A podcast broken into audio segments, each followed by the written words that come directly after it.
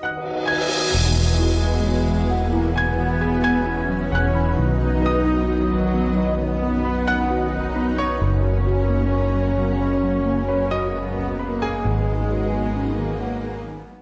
Bună și bine ați venit la o nouă sesiune din seria de învățătură despre vindecare divină. Suntem în ultimul capitol al acestei serii în care învățăm despre cum să slujim în vindecare, cum să slujim pe alți oameni în vindecare. Și în ultima sesiune am vorbit despre două modalități de, de slujire în vindecare prin vorbire a, a unor porunci, cum, cum poruncești bolilor să plece și prin punerea mâinilor și apoi am vorbit despre credință și perseverență, iar astăzi continuăm cu un al treilea subpunct în care vorbim despre responsabilitatea noastră ca și creștini. Și am mai atins pe aici pe acolo de-a lungul acestei serii despre faptul că responsabilitatea s-a, s-a mutat de pe Dumnezeu pe noi, mai ales în Noul Testament.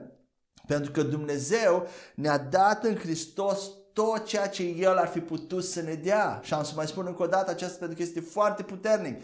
Dumnezeu deja ne-a dat în Hristos tot ceea ce ar fi putut să ne dea, tot, ce, tot ceea ce putea să ne dea. Și iar acum este responsabilitatea noastră să facem ca acel lucru pe care Dumnezeu ne-a dat să funcționeze. Și acest lucru poate fi atât uh, uh, motivant cât și condamnator pentru unii, mai ales dacă n-ai fost obișnuit cu astfel de învățătură, poți, fi, poți să simți o anumită vină sau condamnare, dar vom vedea în câteva minute, vom vorbi despre acest aspect și cum să ieșim de sub condamnare și cum să fim încurajați de această învățătură, de ceea ce Dumnezeu a făcut pentru noi.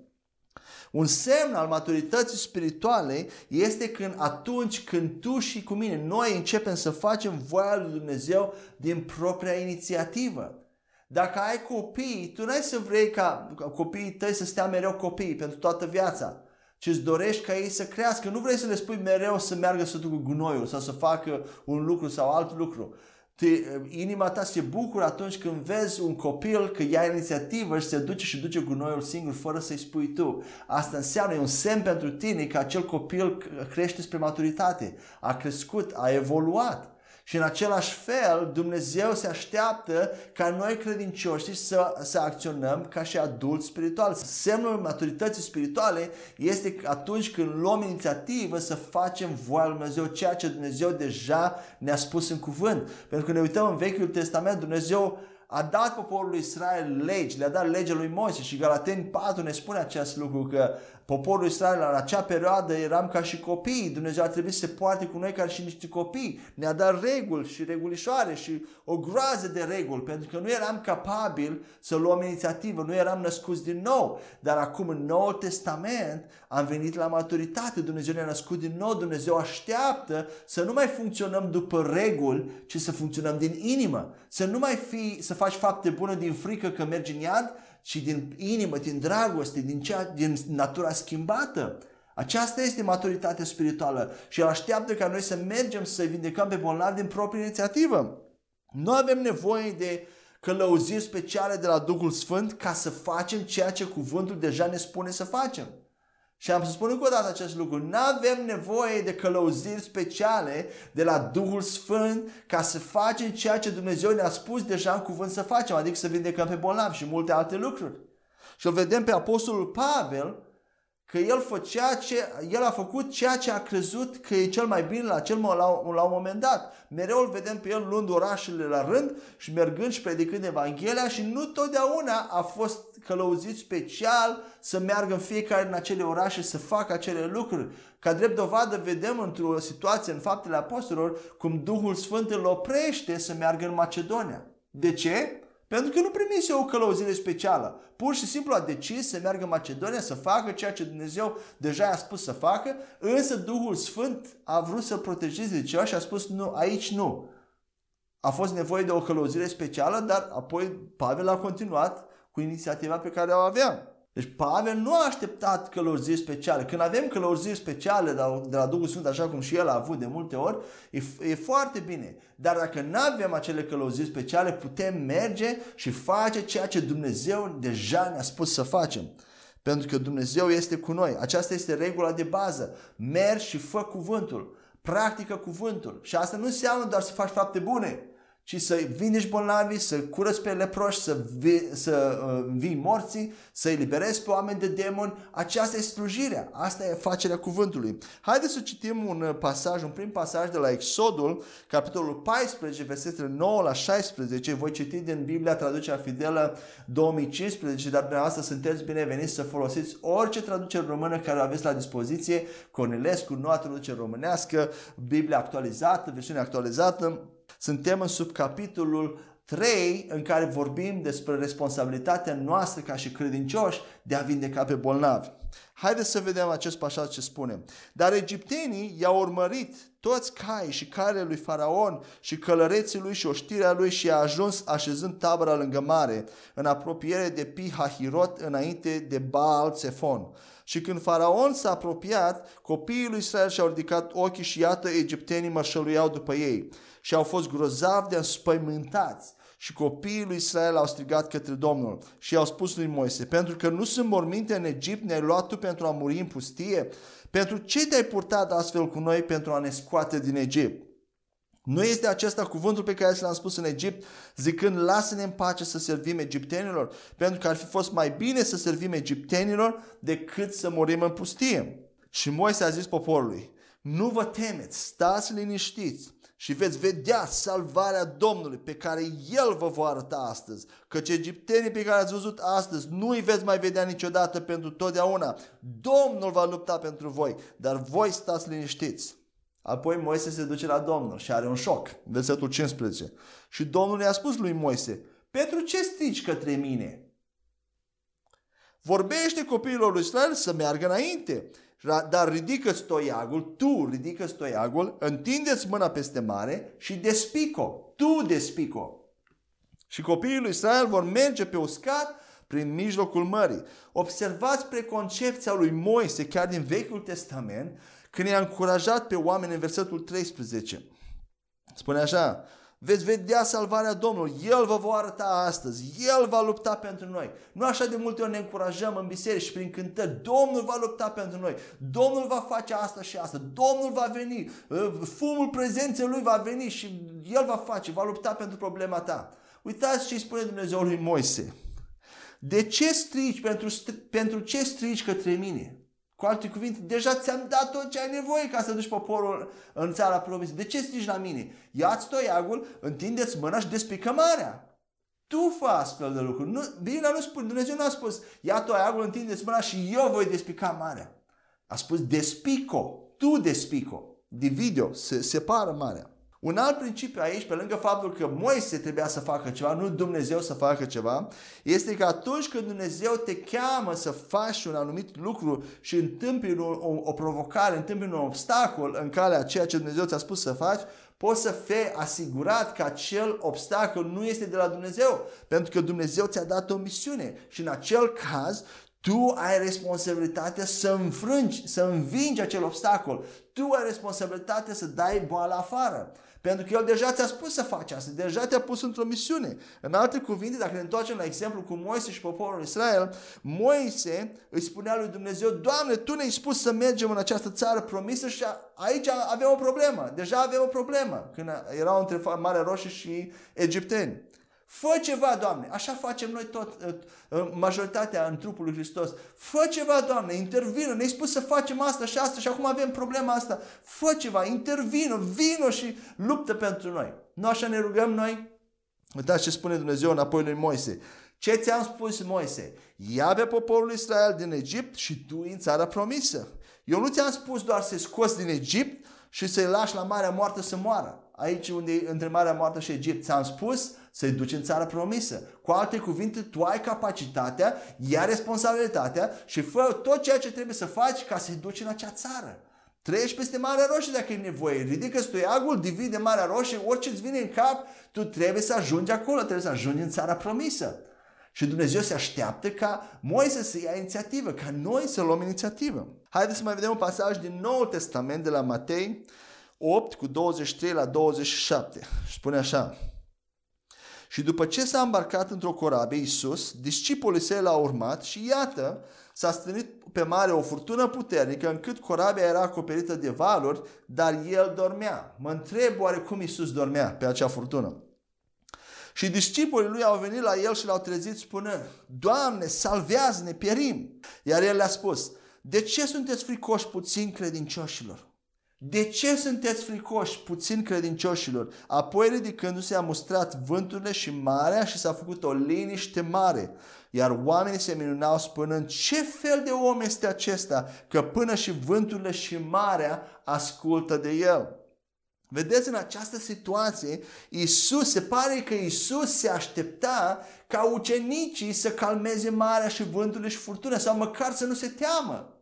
Uitați ce le spune. De ce sunteți fricoși, puțin credincioși? Cu alte cuvinte, de ce nu faceți ceva? El se aștepta ca ei să calmeze furtuna. Și Dumnezeu se așteaptă ca noi să calmăm furtunile din viața noastră, să luăm inițiativă, să vorbim cu munții, să vorbim cu marea, cu vânturile și să le spunem să se calmeze. Amin? Nu să-L așteptăm pe Dumnezeu să vină să facă asta, să vină să lupte pentru noi. Pe, desigur, nu noi suntem cei care facem ca vânturile să se oprească. Nu așa? Dumnezeu face, dar El face prin noi. El a ales să facă acest lucru prin noi. Haideți să mai vedem încă un pasaj la Matei 14 cu 14 la 16, unde spune așa.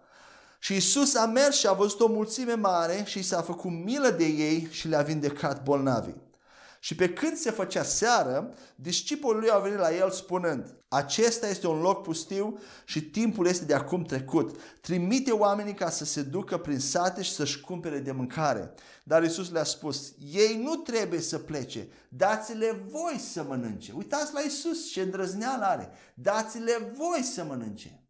N-a spus că am să le dau eu, stați jos că am să le dau eu să mănânce. Uitați ce spune Isus, dați-le voi să mănânce. Isus din noi se așteaptă ca ucenicii lui să prindă viziunea. Vedeți cum Isus încearcă să-i antreneze, să-i, să-i um, ucenicizeze, să-i antreneze cum să facă același lucru care Isus le face și le-a dat oportunitate aici. El se aștepta ca ei să prindă această viziune și să multiplice pâinile și să înceapă să gândească într-un mod supranatural. Isus nu se juca cu cuvintele sau făcea pe prostul.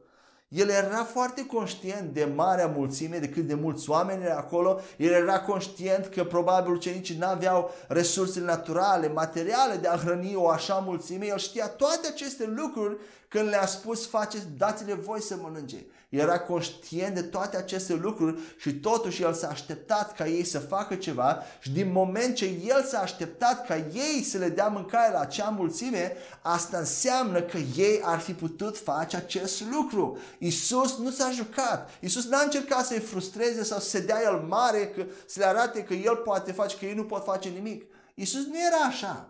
El când a vorbit, a vorbit cu scop. Și am să mă spun încă o dată, din moment ce Isus le-a spus lor să dea mănânci, să mănânce mulțimii, înseamnă că ei ar fi putut face acest lucru și au pierdut ocazia, au pierdut oportunitatea de a vedea un lucru supranatural întâmplându-se. Sunt sigur că dacă cineva lua inițiativa, chiar dacă nu avea credință destulă, el să, să hrănească acea mulțime, Iisus din spate, fără cuvinte, l-ar fi ajutat și prin credința lui Iisus ar fi mulțit acele pâini.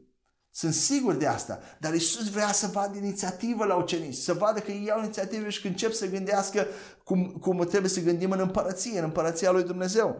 Vorbim încă despre responsabilitatea noastră. Luca 10 cu 19 spune așa. Iată vă dau putere să călcați peste șerpi și scorpion și peste toată puterea vrășmașului și nimic nu va vă vătăma. Nimic nu va vă vătăma. Vă dați seama? Isus le-a dat ucenicilor și nouă implicit autoritatea legală de a călca peste toată puterea vrășmașului, peste toată puterea diavolului și nu trebuie să-ți fie frică că el va veni peste tine sau îți va face ceva dacă tu te, te pui cu el. Nu! Nu-ți fie frică, Iisus a spus că nimic nu te va vătăma, nici, în niciun fel diavolul nu te va putea vătăma, pentru că tu ai toată autoritatea și toată puterea în cer și pe pământ să calci peste puterea lui, să calci peste boală, să calci peste sărăcie, peste blestem, peste legături demonice, să calci peste toată puterea vrășmașului. Amin? Încă un pasaj despre asta, despre subiectul ăsta, Efeseni 6 cu 12. Uitați ce spune cuvântul. Pentru că noi tu și cu mine, noi nu luptăm împotriva cărnii și sângelui, ci împotriva principatelor, împotriva autorităților, împotriva domnitorilor întunericului acestei lumi, împotriva stricăciunii spirituale în locurile înalte. Cine luptă aici? Dumnezeu sau noi? Noi suntem cei care luptăm împotriva întunericului, împotriva principatilor, împotriva autorităților, împotriva stricăciunii spirituale din locurile înalte, din locurile cerești, din locurile spirituale. Noi suntem cei care suntem chemați să luptăm. Amin? Nu Dumnezeu luptă pentru noi. Uitați la Iacov 4 cu 7, alt pasaj din Noul Testament. Spune așa, Supuneți-vă așadar lui Dumnezeu, împotriviți-vă diavolului și el va fugi de la noi, de la voi. Cine se împotrivește diavolului? Dumnezeu sau noi? Noi ne împotrivim diavolului, noi ne împotrivim bolii și trebuie să plece, noi ne împotrivim pozițiilor demonice, noi ne împotrivim întunericului și ceea ce diavolul aruncă în calea noastră și el fuge de la noi. Încă un pasaj din 2 Corinteni, ca să fim pe deplin convinși, 2 Corinteni 5 cu 18 la 19.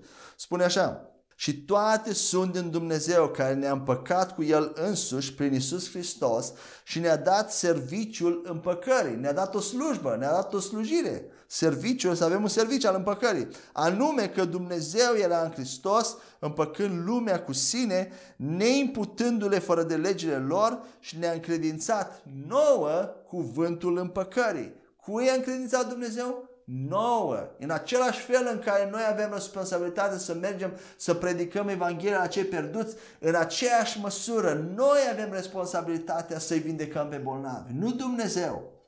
Noi avem responsabilitatea să mergem cu acest cuvânt al reconcilierii, al împăcării și să distribuim viață la oameni prin cuvinte, prin mâinile noastre, să, să-i vindecăm pe oameni și să învățăm. Haideți să mai vedem câteva lucruri despre Duhul Sfânt și noi cine e ajutorul și cine trebuie să facă lucrurile. În Ioan 16 cu 7 și Iacov 1 cu 21 la 25. Haideți să citim întâi Ioan 16 cu 7. Totuși eu vă spun adevărul, vă este de folos să plec, căci dacă nu plec, mângâietorul nu va veni la voi, sau ajutorul, mai bine spus. În Biblia engleză spune ajutorul, the helper. Dar dacă îl plec, vi-l voi trimite. Dumnezeu, Iisus Hristos numește aici pe Duhul Sfânt mângâietorul, ajutorul. Ajutorul nostru spune că ajutorul nu va veni. Iar Iacov 1 cu 21 la 25 spune așa. De aceea puneți deoparte toată murdăria și revărsarea răutății și primiți cu blândețe cuvântul altoit sădit în voi, implantat în voi, care este în stare să vă salveze sufletele. Fiți așadar înfăptuitori ai cuvântului și nu doar ascultători ai lui, înfăptuitori ai cuvântului și nu doar ascultători ai lui înșelându-vă pe voi înșivă și înfăptuitori ai cuvântului, uh, spuneam că înseamnă nu doar fapte bune, ci înseamnă să faci cuvântul lui Dumnezeu, ceea ce Dumnezeu a spus să faci, să vindești pe bolnavi. Pentru că dacă vreunul este ascultător al cuvântului și nu înfăptuitor, el este asemănător unui om care își privește fața naturală în oglindă, fiindcă se privește pe sine însuși și pleacă și uită imediat ce fel de om era. Dar oricine privește cu atenție în legea desăvârșită a libertății și continuă în ea, el nefiind un ascultător uituc, ci un, înf- un, înf- un înfăptuitor al faptei, acesta va fi binecuvântat în fapta lui, în ceea ce face. Vedeți în aceste două pasaje că Duhul Sfânt este ajutorul, iar noi credincioși suntem cei care facem cuvântul și nu invers. Nu Duhul Sfânt face cuvântul și noi suntem ajutoare. El este ajutorul. Noi suntem cei care luăm inițiativă, care mergem în față și Duhul Sfânt este cel care ne ajută. Poate oare o persoană umană, prin propria ei putere, să vindece pe cineva? Nu, desigur că nu. Nu eu sunt cel care vindec. Duhul Sfânt este cel care vindec. Dar El o face la inițiativa mea. El o face prin mine și nu de, de unul singur, pentru că nu are autoritate să funcționeze pe pământ decât printr-un trup omenesc, așa a stabilit Dumnezeu. Și diavolul la fel, de asta diavolul și demonii doresc așa de mult să ne posede, să intre în noi, ca să poată face lucruri în lumea noastră. La fel, Duhul Sfânt nu trece peste autoritate care deja ne-a dat-o nouă. să facă el de unul singur. El influențează oamenii, vorbește oamenilor, dă anumite călăuziri, dar în final el nu oprește pe nimeni să facă nimic, pentru că noi avem autoritate și el este în trupul nostru. Noi îi dăm autoritate să facă lucrurile pentru împărăție. Amin? Așadar, Duhul Sfânt este cel care vindecă, dar noi facem cuvântul care lasă ca vindecarea să curgă. Și haideți să mai vedem la Iacov, spune că cuvântul sau legea perfectă a libertății ne arată cine este Isus, cine este Hristos.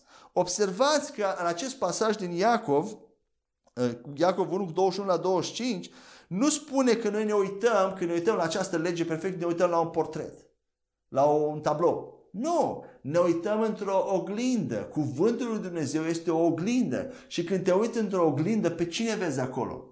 Te vezi pe tine. Dar oare te vezi pe tine așa cum ești tu înainte de salvare cu păcate ca, ca și un păcătos? Nu, desigur că nu, pentru că Biblia ne spune aici în pasaj să, după ce ne-am uitat în oglindă, să nu uităm ceea ce am văzut, așa cum facem de obicei. Oare încearcă Iacov să ne spună să nu uităm că ne-am, am, că ne-am văzut că suntem păcătoși, suntem răi, suntem urâți și să nu uităm vreodată că avem păcat în viața noastră. Oare asta vrea să ne spună Iacov când spune să nu uităm ce am văzut în oglindă? Nu! Ci să nu uităm că în oglindă îl vedem pe Hristos și implicit ne vedem pe noi, noua creație. Ne vedem neprihăniți, ne vedem plini de puterea lui Dumnezeu, ne vedem capabili să vindecăm pe alții, ne vedem un om nou, pentru că îl vedem pe Hristos și ne vedem pe noi. Noi și cu Hristos suntem una. De aceea Biblia spune să mergem și să nu uităm, pentru că este foarte ușor să uiți. Tendința naturală în lumea asta este să te vezi păcătos, să te vezi uh, nevrednic, să te vezi că nu meriți. Asta e tendința noastră naturală. De aceea avem nevoie să ne uităm în cuvânt, să ne aducem aminte cine suntem cu adevărat. De aceea este și cina Domnului, vorbeam la într-o anumită sesiune. Să ne disciplineze, să ne instruiască, să ne aducă aminte cine suntem noi cu adevărat. Să nu uităm că suntem în Hristos și Hristos este noi și că trebuie să facem cuvântul. Și care este cuvântul pe care trebuie să-l înfăptuim în cazul nostru când vorbim despre boală și vindecare? Să ne punem mâinile peste bolnavi și să vindecăm pe oameni. Aceasta înseamnă să faci cuvântul.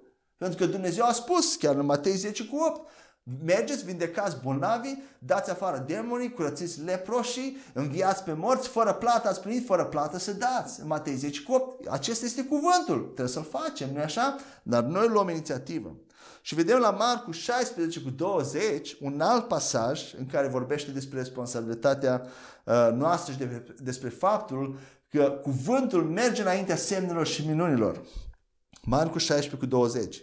Și ei au plecat, vorbește despre ucenici, și au predicat pretutindeni, Domnul lucrând cu ei și confirmând cuvântul cu semne care îl urmau. Semnele urmau cuvântul care era predicat de ucenici. Domnul lucra împreună cu cuvântul și confirma cuvântul prin semne și minuni. Semnele acompaniau cuvântul. Semnele veneau în urma a, ceea ce, a ceva ce mergea înaintea lor, adică cuvântul care era predicat și făcut de ucenici. Semnele și minunile vin și vor veni întotdeauna atunci când acționăm, când facem ceea ce cuvântul ne spune să facem și când învățăm cuvântul. Învățăm și după aia îl facem. Dumnezeu a spus, a adus reconciliere în jertfa lui Isus, să avem vindecare, apoi pui mâine peste bolnav și administrezi vindecare. Predici și faci. Amin? Și am să dau aici câteva exemple ca să se fixeze și mai bine această responsabilitate noastră care o avem. Ați fost vreodată uh, într-o zonă de construcție, ați văzut vreodată o macara, acea macara care ridică plăcile imense de beton pe bloc sau uh, ridică acele greutăți mari și apoi îl vedem pe omul care comandă acea, acele, acea macara, cum vine relaxat, poate are și cafea, se așează jos pe scaun în, înăuntru în cabină și începe să apese butoane, să miște macaraua, să ridice foarte simplu, foarte ușor. Acum aș vrea să vă pun în următoarea situație. Dacă acel om care comandă macaraua n-are acea carlingă care ridică, care face toată munca practic, poate omul acela să ridice de unul singur ceva? Nu, desigur că nu. Acum, dacă avem macaraua și nu avem omul înăuntru, poate macaraua aceea să ridice ceva? Nu! Desigur că nu. Dar amândouă, amândouă și omul și macaraua, când sunt împreună, po- pot să facă acele lucruri de care trebuie să le facă. Compania a angajat acel om să facă voia companiei și să ajute la construcții. Și El este Cel care comandă macaraua. Nici macaraua nu funcționează de una singură, nici omul de unul singur. Macaraua face cea mai mare, macaraua face toată treaba, dar dacă nu avem omul care să apese pe buton și să comande acea macara, nu se întâmplă nimic. În același fel, noi suntem chemați să facem voia Tatălui aici pe pământ. Ne-a dat un ajutor care face toată treaba, face toată vindecarea, dar el are nevoie de apăsarea butonului, are nevoie de inițiativa noastră, de vorbirea noastră, de punerea mâinilor. Și atunci el, care este ajutorul, curge prin noi. Și nu numai atât, Duhul Sfânt ne cunoaște atât de bine încât de cele mai multe ori El se va pregăti în avans pentru o anumită situație de slujire și te va pregăti și pe tine pentru că știi de ce lucruri ai nevoie și de ce vei avea nevoie ca să slujești în vindecare. El, el gândește anticipat. De asta este ajutorul tău. Se gândește la tine și ce vei avea nevoie. De exemplu, când avem de-a face cu un uh, doctor chirurg care are câteva asistente și îl ajută la operații cu cât mai mult acel chirurg lucrează cu acele ă, asistente, asistentele în timp vor învăța să gândească ca doctorul chirurg, vor ști deja ce unelte să-i dea, la ce momente în operație, ce ustensile să-i dea, vor gândi înaintea lui, pentru că sunt ajutoarele lui, dar ei gândesc, gândesc împreună și astfel pot să, să-i dea doctorul la mână toate ustensilele de care are nevoie înainte ca doctorul să ceară. La fel Duhul Sfânt este cu noi. Sau, de exemplu, un electrician cu ajutorul lui. Ajutorul lui merge înainte și pregătește toate lucrurile, pune toate fiile, toate lucrurile astfel încât să, să instaleze curentul electric. Dar electricianul este cel licențiat și care are permisiunea să semneze, să facă legătură și să dea drumul la curent. La fel este cu noi și Duhul Sfânt. Duhul Sfânt face toate pregătirile, face toate lucrurile cele mai grele, dar noi suntem cei licențiați, credincioși în Hristos. Suntem cei licențiați să luăm inițiativă, să aprobăm, să vindecăm pe bolnavi. Amin? Și la fel este un păstor cu biserica lui. Sau ajutoarele acestea din biserică, apostoli, profeți, învățători, evangeliști, ei nu sunt chemați, păstorii nu sunt chemați să facă slujire de unii singuri, iar toți ceilalți oameni să se uite la ei cum vindecă pe bolnavi. Nu! Păstorul este chemat să împingă de la spate pe oamenii din biserică, să-i delege, să le dea o să facă el, iar apoi să-i pună pe ei să facă, să vindece pe bolnavi. Și unde greșesc, să-i ghideze, să-i instruiască, să-i, să-i învețe, astfel încât toți creștinii să facă slujirea. Uh, pastorii, învățătorii sunt chemați să fie ajutoare pentru, pentru oamenii de rând care trebuie să facă slujire, să meargă în afară și să facă slujire, pentru că un păstor nu poate ajunge la toți oamenii la care pot ajunge oamenii din biserică. Nici Isus nu putea ajunge la toți oamenii la care ar fi vrut să ajungă comparat cu Duhul Sfânt. De asta a spus că e mai bine să plec ca Duhul Sfânt să vină pe voi și o multitudine de Hristoși să meargă în lume și să facă ceea ce am făcut eu. Nu putem ține centralizat această slujire și numai un singur om să facă slujirea împărăției. Noi trebuie să ne multiplicăm pe noi înșine și să avem încredere în Dumnezeu și în oameni că pot face astfel de lucruri și să învățăm să facă astfel de lucruri. Mai dau un exemplu aici. Nu știu dacă știți, este un uh, serial care se cheamă New Amsterdam, în care un doctor uh, preia conducerea unui spital mare și în prima întâlnire, când, într-o sală de conferințe, când se întâlnește cu toți doctori, asistentele, Uh, și cu uh, chirurgii, prima întrebare pe care el le pune la toți doctorii de acolo a fost cum pot să vă ajut? Eu vă ajut pe voi, iar voi ajutați pe pacienți. Mi-a rămas această frază, cum pot să vă ajut? Duhul Sfânt ne spune nouă, cum pot să vă ajut? Eu vă ajut pe voi, iar voi ajutați pe pacienți. Voi vindecați bolnavii. Eu vindec prin voi, dar voi mergeți și puneți mâinile și vorbiți și vindecați pe bolnavi. Este oare destul de clar că această responsabilitate nu mai este a lui Dumnezeu, ci este a noastră să mergem să facem lucrurile care Dumnezeu ne-a chemat să le facem. Și vă mai spune încă ceva aici care poate e greu de digerat și de primit, dar este adevărat. Ori de câte ori nu facem ca promisiunea lui Dumnezeu să se împlinească în, într-o situație în care este nevoie să se împlinească în acel moment, diavolul are o victorie. Nu Dumnezeu și nici noi. Dumnezeu nu are victorie. El are victorie și primește laude doar atunci când o promisiune de-a Lui și un cuvânt pe care El l-a spus se îndeplinește, se împlinește. Atunci când o persoană bolnavă este vindecată. Atunci El primește laude și atunci El are victoria și diavolul are o frângere. Amen? Cred că închei aici cu acest subiect al responsabilității și mergem mai departe la al patrulea subpunct din acest capitol, cum să slujim în vindecare, în care vreau să ating puțin despre condamnare, despre faptul că nu trebuie să fim condamnați. Pentru că atunci când auzim aceste cuvinte, cum spuneam, această învățătură și mai ales dacă auzi pentru prima dată și începi să te gândești în trecut la toate cazurile în care ai pierdut bătălii sau oameni bolnavi au murit inutil sau au, au murit, Uh, este tendința aceasta ca să primim condamnare și vină că am fi putut face ceva și n-am, n-am făcut. Dar de ce n-ai făcut? Pentru că la momentul respectiv n-ai avut destulă cunoștință și înțelegere. Nu neapărat a fost vina ta că ai vrut să faci și n-ai putut să faci. Dacă știai ce trebuie să faci, făceai. Dar nu trebuie să lăsăm condamnarea să, ne, să vină peste noi și să ne gândim atât de mult la trecut, ci mai degrabă să lăsăm încurajarea să se ridice în noi. Și această supărare, această mânie sfântă, că am putut face ceva și n-am făcut, canalizați-o spre altcineva, canalizați-o spre diavol. Pentru că El este cu adevărat sursa tuturor bolilor și morții. El este Cel care a înșelat omenirea, El este Cel care ne înșeală. Și haideți să vedem înainte de a ne canaliza această mânie, vreau să mai vedem un lucru la Filipeni 3 cu 12 la 14. Să vedem ce ne încurajează Pavel. Ce spune Pavel? Nu că am obținut deja sau că am fost făcut deja de săvârșit, dar urmăresc că poate prind aceea pentru care și eu am fost prins de Hristos Isus.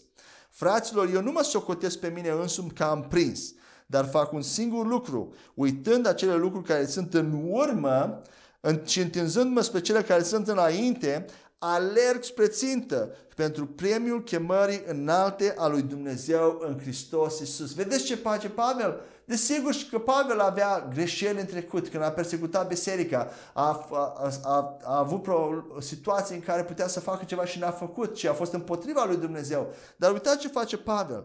Nu mă fac un singur lucru. Uit de lucrurile care sunt în urmă și mă, mă îndrept privirea spre cele care sunt înainte și alerg spre țintă. Și asta trebuie să facem și noi. Nu te mai uita ce a fost în trecut, nu mai te uita la bătăliile care le-ai pierdut, dar uite-te de aici înainte ce poți să faci.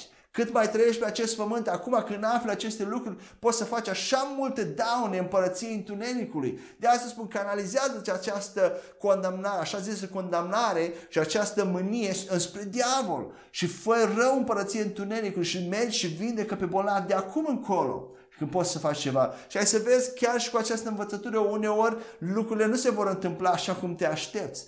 Nu te descuraja. Trăiește să lupți într-o altă zi. Da, poate ai fost înfrânt într-o situație și persoana care te-a rugat bolnava poate a și murit. Cum mi s-a întâmplat mine, două sau trei ori. Ce fac? Las ca credința mea să fie complet înăbușită și distrusă? Nu! Da, poate trece un timp, este un timp de vindecare, dar te ridici din nou și mergi spre țintă și uh, uh, uh, alergi spre țintă până când ai prima victorie, pentru că după ce ai prima victorie, după aia va fi mult mai ușor. Și diavolul va lupta pe brânci să n-ai prima victorie în vindecare, să nu vezi primul miracol. Pentru că știi că dacă ai văzut primul miracol, după aia nu te mai poate opri. Amin? Și am să mai dau un exemplu aici. Dacă un câine rău, un câine lup, vine la tine și începe să muște din piciorul tău și vezi un băț lângă tine, ce faci? Iei bățul și te bați pe tine, te bați pe tine sau începi să dai în, în câine, să se dea jos de pe piciorul tău? La fel trebuie să facem și cu diavolul. Nu te bate pe tine cu acel băț, ci uh, bate câinile, bate pe diavolul, sursa răului. Pentru că diavolul este cel care ne jefuiește, este cel care ne face să credem lucruri care nu sunt adevărate, el este cel care ne distrage de la cuvânt și fură cuvântul, el este cel care ne aduce în frică, în îngrijorare și apoi promisiunile nu se împlinesc din cauza asta. Avem și noi partea noastră de vină că nu suntem destul de dedicați și nu avem destul de cunoștință, dar mai mare vina este la diavol și nu lăsa niciun fel de vină să vina, vina și condamnarea nu sunt de la Duhul Sfânt, nu sunt de la Dumnezeu, ci lasă acest cuvânt să te încurajeze să crești în credință și să faci daune împărăției întunericului și să faci de aici înainte ca promisiunea lui Dumnezeu pentru tine, pentru noua creație să se împlinească în viața ta. Amin? Amin. Haideți să mergem mai departe la un al cincilea subpunct în care vorbim despre faptul că puterea lui Dumnezeu este mecanică. Și iarăși ar putea să fie ceva nou pentru tine și poate șocant, dar haideți să, haideți să explicăm. Vedeți, Dumnezeu a pus anumite legi, le-a stabilit în natură, cum ar fi rotația pământului în jurul soarelui, ziua și noaptea, soarele și luna și ele, toate acestea merg într-un mod mecanic și se repetă într-un mod mecanic. Nu stă Dumnezeu în fiecare zi să, să aibă grijă ca soarele să fie în locul lui, luna lui, pământul să se rotească. Nu! Dumnezeu a pus niște legi care ele se repetă de unele singure. El nu trebuie să aibă grijă să vegheze, ele întotdeauna lucrează când aceleași condiții sunt îndeplinite. Amen? În același fel este cu puterea lui Dumnezeu în Noul Testament. Credința și puterea sunt mecanice. Sunt niște legi deja puse, în, stabilite de Dumnezeu. Asta înseamnă că este o, există un proces clar pe care Dumnezeu l-a stabilit de cum acestea să funcționeze și sub ce condiții să funcționeze. Nimic nu este vag, confuz sau ambigu în împărăția lui Dumnezeu. Noi facem și aducem confuzie și ambiguitate.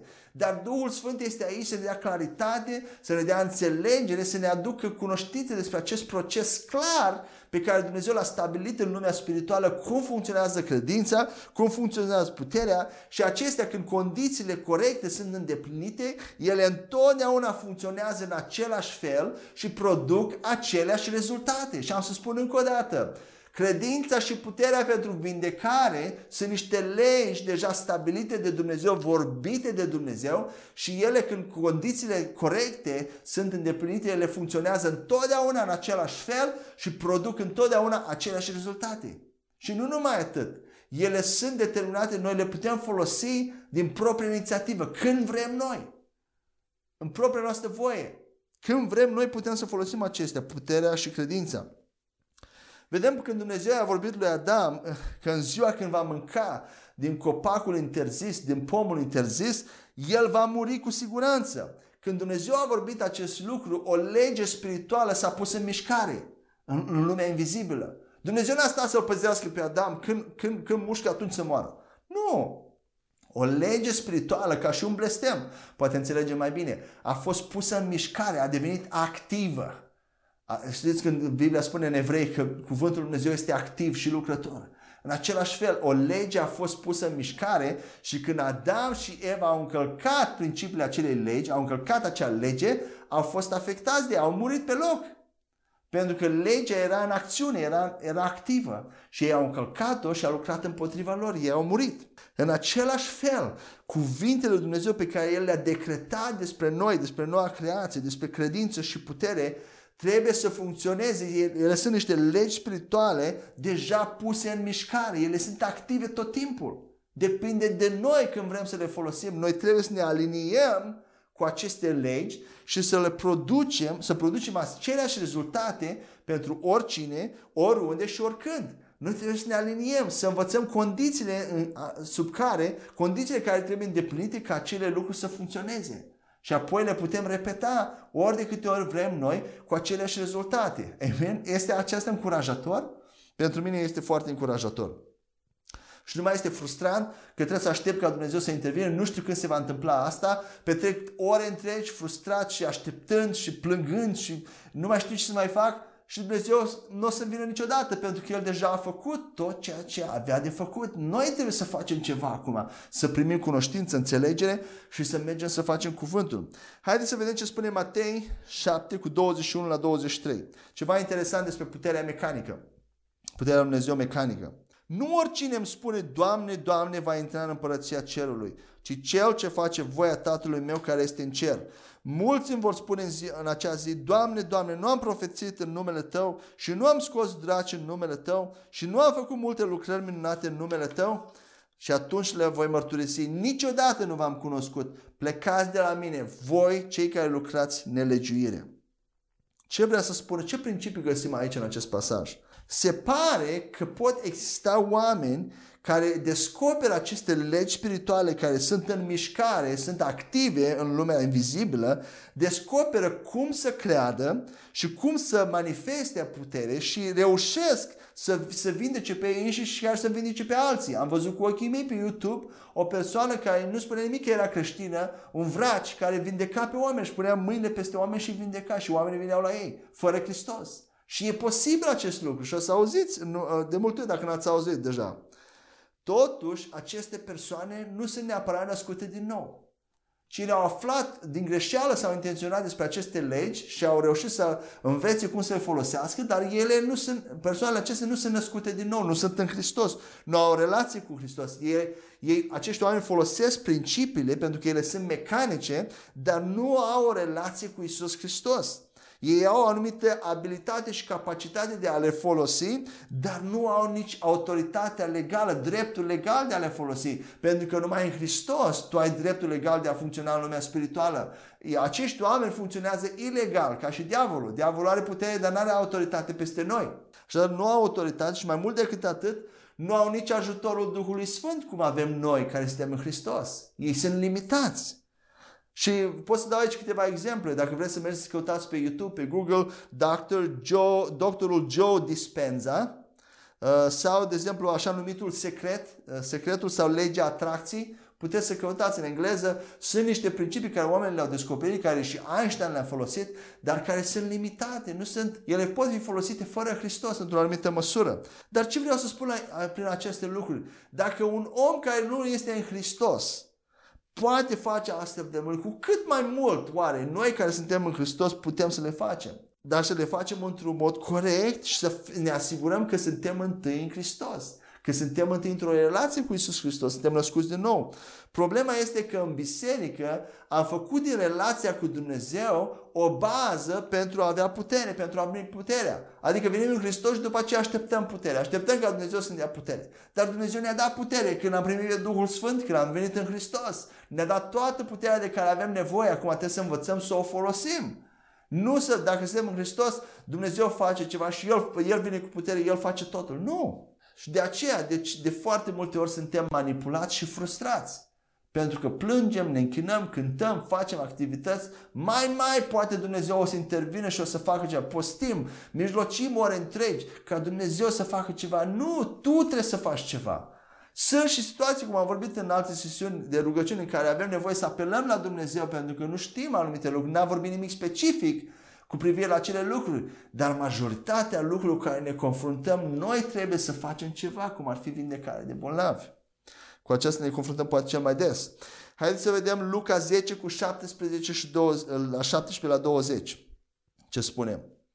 Tot în acest context. Și cei 70 s-au întors cu bucurie, spunând, Doamne, până și dragii ne sunt supuși prin numele Tău.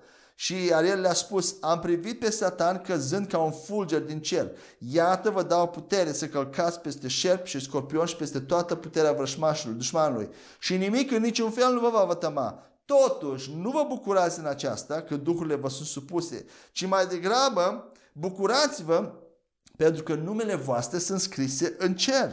Iisus spune aici, da băieți, vă sunt bucuros, că, sunt foarte bucuros că scoateți demonii, dar mai presus de atât, bucurați-vă că sunteți în Hristos, că sunteți născuți din nou, că, că aveți o relație cu mine, că numele voastre sunt scrise în cer. Apoi 1 Corinteni 13 cu 2 o să vedem aici că putem avea credință fără să fim în Hristos, fără să avem dragoste. Uitați ce spune Pavel. Și chiar dacă aș avea dar de profeție și înțeleg toate misterile și toată cunoașterea, și chiar dacă aș avea toată credința încât să mut munții, dar nu am dragoste creștină, nu sunt nimic. Ce spune Pavel aici? Că pot să am credință, toată credința încât să mut munții, și fără să am dragoste și asta nu mi-ar folosi la nimic. Dar asta nu înseamnă că nu pot să am credința care mută munții. Se pare că poți să ai o astfel de credință să muți munții fără să fii în Hristos. Poate e șocant, dar asta spune Pavel. Chiar dacă am toată credința și n-am dragoste, sunt nimic. Dar pot să am toată credința. Dar nu obții nimic, nu contezi nimic, nu ai să ai răsplată pentru nimic dacă nu folosești acea credință din dragoste sau dintr-o relație cu Hristos. Dar dacă folosești credința prin dragoste și din punctul de vedere al unei relații personale cu Dumnezeu, atunci acea credință și faptele care faci prin credință rămân. Ele contează pentru răsplătire.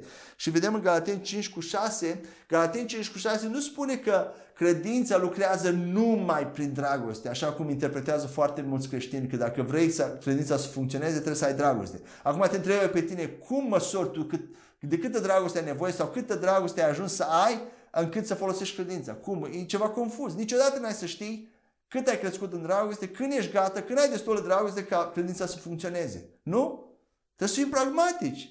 Deci nu spune că credința lucrează numai prin dragoste, ci spune că credința care lucrează prin dragoste, pentru că credința lucrează oricum, dar credința care lucrează prin dragoste, printr-o relație cu Hristos, aceea este care rămâne. Faptele care le facem rămân. Credința care o folosim rămân și Dumnezeu le ia în considerare pentru răsplătire.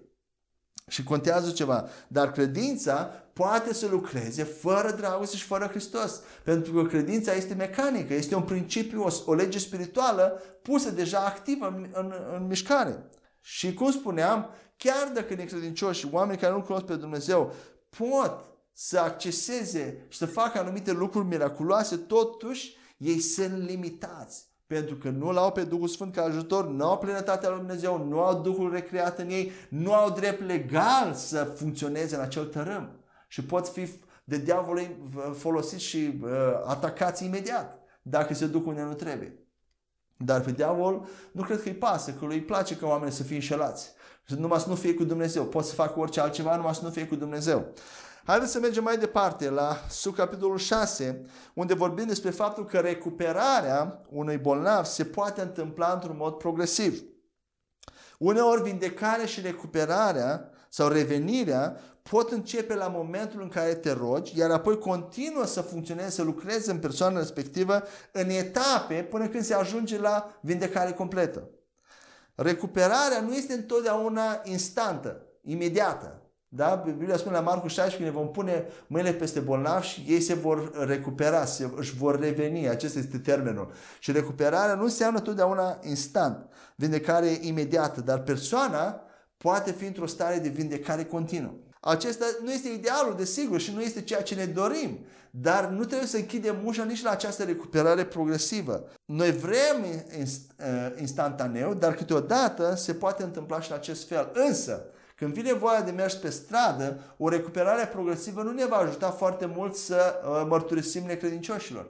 O vindecare progresivă nu va fi un semn pentru necredincioși. Noi avem nevoie de vindecări instante, miracole pe stradă, ca acelea să fie niște semne pentru cei care privesc și care nu-L cunosc pe Dumnezeu. Amin? Deci trebuie să tindem spre instantaneu, spre imediat. Dar nu trebuie nici să închidem ușa la aceste recuperări progresive, care pot să funcționeze mai ușor în rândul credincioșilor, pentru că ei deja sunt familiarizați cu Cuvântul Lui Dumnezeu și uh, din nefericire, cu toată familiarizarea, uneori avem mai puține credințe decât pentru cineva pe stradă. Dar uh, așa stau lucrurile. Haideți să mergem la al șaptelea subcapitol în care vorbim despre faptul că nu avem nevoie de multă informație despre o boală. Și aș vrea să citim Marcu, capitolul 10, versetele 51 la 52, unde spune așa. Și Iisus răspunzând îi zice, ce voiești să-ți fac? Iar orbul i-a spus, Doamne să primesc vedere. Și Iisus i-a spus, du-te, credința ta te-a făcut sănătos. Și îndată și-a primit vederea și l-a primit pe Iisus pe cale. Observați în acest pasaj că acest om era orb și vrea să vadă. Și Iisus nu l-a întrebat cum a ajuns orb.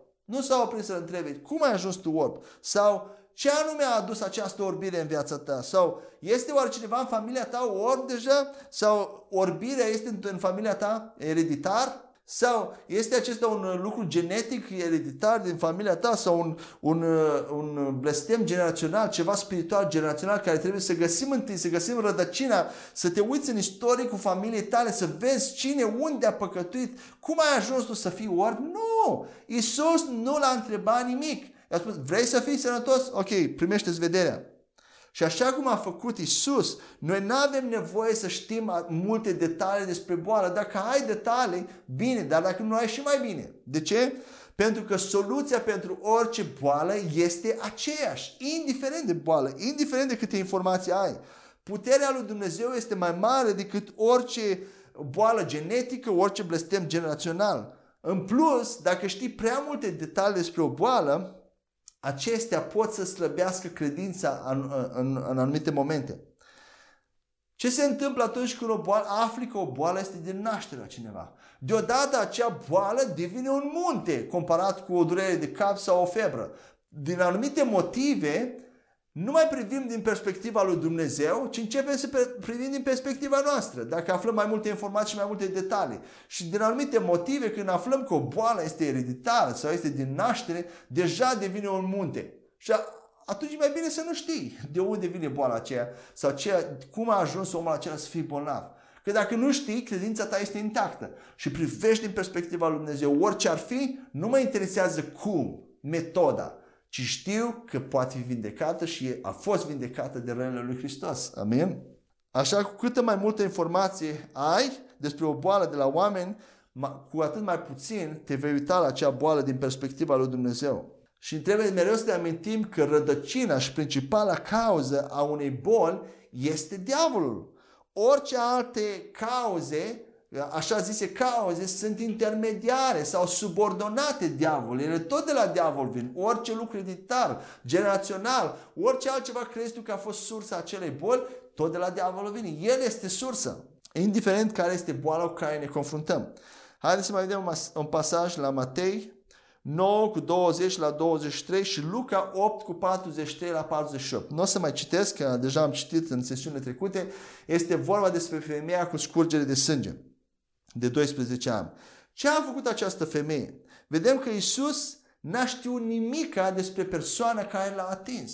N-a știut că e femeie, n-a știut ce boală avea, n-a știut de câți ani e bolnavă, el doar a știut că puterea a ieșit din el, cineva l-a atins, cineva a fost vindecat și întreabă cine m-a atins. El nu a știut nici măcar dacă acea femeie merita să fie vindecată. Dacă avea păcate, nu avea păcate, de unde venea boala respectivă. Și nici n-a știut cum a primit femeia boala respectivă, când s-a întâmplat, cum s-a întâmplat, dacă a fost din naștere, n-a fost din naștere. Și cu toate astea, această femeie a fost capabilă să-și dicteze propria vindecare prin faptul că a spus, dacă, dacă doar mă voi, atinge, mă voi atinge de haina lui, voi fi făcută, voi fi vindecată. Ea și-a dictat propria vindecare prin, prin faptul că și-a spus, dacă mă ating, voi fi vindecată. Și această femeie a, f- a putut să-și smulgă propria vindecare din persoana lui Isus, fără ca Isus să spună nimic, nici să comande, nici să spună nimic. Ea a fost vindecată din propria inițiativă. Ea și-a dictat vindecarea. Fără ca Isus să știe nimic despre, de, despre, despre acea boală. Haideți să mai citim un pasaj de la Matei, 14 cu 34 la 36, tot în acest context despre, cu atingerea de haine. Și după ce au trecut dincolo, au venit în ținutul Genezaretului. Și când bărbații din locul acela l-au recunoscut, au trimis în întreg ținutul acela de jur împrejur și au adus la el pe toți cei ce erau bolnavi. Și, au implorat ca, și l-au implorat ca numai să se atingă de marginea hainei lui și toți cât s-au atins au fost complet însănătoșiți. Amin. Uitați-vă la acești oameni care au atins marginea hainei lui Isus, doar marginea hainei lui Isus. Biblia spune că toți care l-au atins au fost vindecați. Oare a stat Iisus să știe cine l-a atins? Femei, bărbați, câți l-au atins? Ce boli aveau? De când aveau boli? Cum s-au întâmplat boli? Nu! El doar trecea și care reușea să atingă era vindecat. Nu le interesa pe Iisus. Soluția este aceeași. Amin? Și dar nu trebuie să întrebăm, să ne, să ne interesăm cu cât știm mai puțin, cu atât mai bine. Al optelea subcapitol, în care vorbim despre faptul că nu avem nevoie de permisiunea nimănui. Ai să te întrebi probabil la un moment dat, am nevoie de permisiunea persoanei bolnave sau, de a, sau a persoanei care este posedată de demoni ca să slujesc în vindecare și liberare? În cea mai mare parte nu. Nu avem nevoie de permisiunea cuiva de a, de, a, de, a, de a elibera o persoană, mai ales în cazul persoanelor posedate de demoni. Creștinului i-a fost dată autoritate peste toată puterea dușmanului, ne spune Luca 10 cu 19. Așa că pot să scot demoni din oricine fără nicio permisiune, pentru că am autoritatea aceasta. Și dacă ai de-a face cu o persoană demonizată, atunci când întrebi persoana dacă, și când cer permisiunea persoanei de a, de, a, de, a, de a o elibera, de unde știi că îți răspunde persoana sau demonul? Dacă îi spui, poți să, poți să mă rog pentru tine și persoana să spune nu. De unde știi că nu demonul din ea a răspuns nu? Că demonul normal că nu o să vrea să, să fie scos afară. Așadar, în, în cazul unei persoane demonizate, nu avem nevoie să cerem permisiune. Poți să mergi înainte și să eliberezi acea persoană, iar dacă persoana vrea cu tot din adânsul înapoi acei demoni și acele legături, poate să le primească foarte ușor și va fi chiar de șapte ori mai fericită persoana respectivă. Biblia spune că atunci când un demon iese, pleacă în locuri fără apă și se întoarce după un timp la, în casă de unde a plecat și găsește casa curată și când vede că e goală mai aduce încă șapte duhuri cu ea. Așadar, mergi fără permisiune, eliberează persoana care este demonizată sau postată de demoni și nu-ți fă griji că dacă acea persoană va vrea demoni înapoi, îi va, îi va obține foarte ușor. Dar în cazul persoanelor bolnave, s-ar putea să trebuiască să cer permisiunea persoanelor sau familiei, mai ales când bolnavul este inconștient. Pentru că sunt cazuri când anumite persoane bolnave sunt ofensate de Isus, nu vor să audă de învățăturile lui Isus și dacă ar fi conștiente, nu ar vrea ca tu să le slujești în vindecare. Ba chiar am auzit și niște cazuri și mai nebunești în care oameni cu handicap sau cu anumită boală primesc anumite beneficii de la stat sau de la guvern și preferă să rămână așa, nu vor ca tu să-i vindeci. Am întâlnit și cazuri de acestea și s-ar putea să fie astfel de cazuri care să te confrunți și tu și atunci trebuie să ceri permisiune. Dar în oricare alt caz, nu avem nevoie de permisiune să slujim bolnavilor pentru că Isus are toată autoritatea în cer și pe pământ și acest, acest lucru înseamnă că diavolul nu are niciun fel de autoritate. Nu trebuie să cerem permisiune diavolului să-l dăm afară. Amin? Noi operăm sub autoritatea lui Isus. Și un ultim subcapitol, subcapitolul 9 pentru sesiunea de astăzi, uh, vorbim despre faptul că vindecarea și slujirea în vindecare poate fi făcută oriunde. Vindecarea se poate manifesta oriunde și putem sluji în vindecare oriunde. La servici, la școală, la restaurant, la supermarket, unde ne facem cumpărăturile. Nu este necesar ca vindecarea să se întâmple doar în biserică. Și s-ar putea să fie un șoc pentru tine asta. Nu, nu, slujirea de vindecare nu se petrece doar în biserică sau pe stadioane ci se poate petrece oriunde. Te duci și vorbești, să pui mâna, cu permisiunea persoanei, pui mâna și vine și nu trebuie să stânjenești pe nimeni, te rogi, vindecarea se poate manifesta oriunde. De asemenea, nu avem nevoie să creăm o atmosferă specială pentru miracole, o anume atmosferă de închinare, nici măcar nu ai nevoie de un lider de închinare când vine vorba de vindecare. Noi tot timpul trebuie să fim pregătiți și stărniți în Duhul nostru în credință, cu mintea gata, rugați în limbi, cu meditați la cuvânt, să, să fim pregătiți să, ca inima noastră să poată sluji oricând. Și nu avem nevoie de o atmosferă specială, de anumite cântări, de anumite cântece, uh, uh, într-un anume fel să faceți de curgă până ajunge la un anumit punct în care ne simțim destul de spiritual ca să slujim în vindecare. Nu e adevărat. Noi slujim în vindecare pe bază de credință în cuvânt. Și chiar atunci când ne închinăm, nu tot timpul avem nevoie de muzică ca să ne putem închina lui Dumnezeu. Da, muzica este divină, este, ne ajută foarte mult să ne înălțăm mult mai ușor, să ne conectăm cu Dumnezeu. Și când avem muzică este extraordinar. Dar dacă nu avem o echipă de închinare, dacă nu avem muzică, ne oprește asta să ne închinăm lui Dumnezeu și să ne stârnim în Duhul nostru? Nu! Poți să începi să cânți fără niciun instrument. În română, în limbi, să te rogi în limbi, să te îmbărbătezi, să te ridici în încredere, în credință și să mergi să slujești în vindecare. Amin? Aceasta ne va da, ne va elibera de multă frustrare și de multe așteptări. Că poți să mergi și să te plimbi. Așa fac eu. Mergi și te plimbi și te rogi în limbi. Și te stârnești și te zidești pe tine însuți în credință. Deci, vindecarea poate fi făcută oriunde. Cred că mai avem încă o sesiune și terminăm această serie lungă de vindecare divină. Vom mai vorbi în sesiunea, în ultima sesiune, vom mai vorbi încă de câteva lucruri practice despre cum să slujim în vindecare și apoi vom, uh, și vom încheia cu încă o sesiune. Dar până când ne vedem următoarea dată, la ultima sesiune în această serie, mă rog ca Dumnezeu să vă binecuvinteze și lucrurile care le-ați auzit aici să le puneți în practică, Duhul Sfânt să vă ajute să le puneți în practică și să, a, să vă ridicați la o viață supranaturală, să mergeți să eliberați pe oameni, să-i vindecați pe oameni, să folosiți ceea ce Dumnezeu v-a învățat, să, să ne luăm responsabilitatea pe care Dumnezeu ne-a dat-o și care se așteaptă de la noi de a-i vindeca pe alții. Amin? Dumnezeu să vă binecuvinteze în numele Lui Isus. Amin.